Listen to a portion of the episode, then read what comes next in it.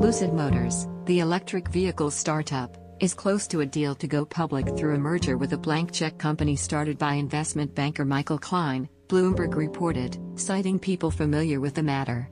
A deal for Lucid could be announced on Tuesday, two of the people said. The talks remain outgoing, however, and could still fall apart. The combined entity will be valued at as much as $15 billion, the people said. The special purpose acquisition company has been in talks to raise between $1 billion and $1.5 billion in funding from institutional investors to support the transaction, the people told Bloomberg. Klein will use Churchill Capital Corp 4, CCIV, his largest SPAC that has raised more than $2 billion, for the transaction, the people said. Lucid is backed by Saudi Arabia's sovereign wealth fund.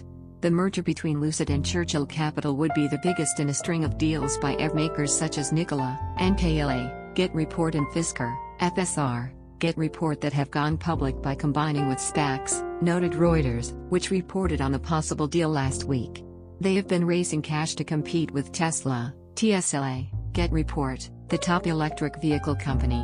SPACs have dominated initial public offerings this year, accounting for 63% of the almost $77 billion raised on U.S. exchanges, according to data compiled by Bloomberg.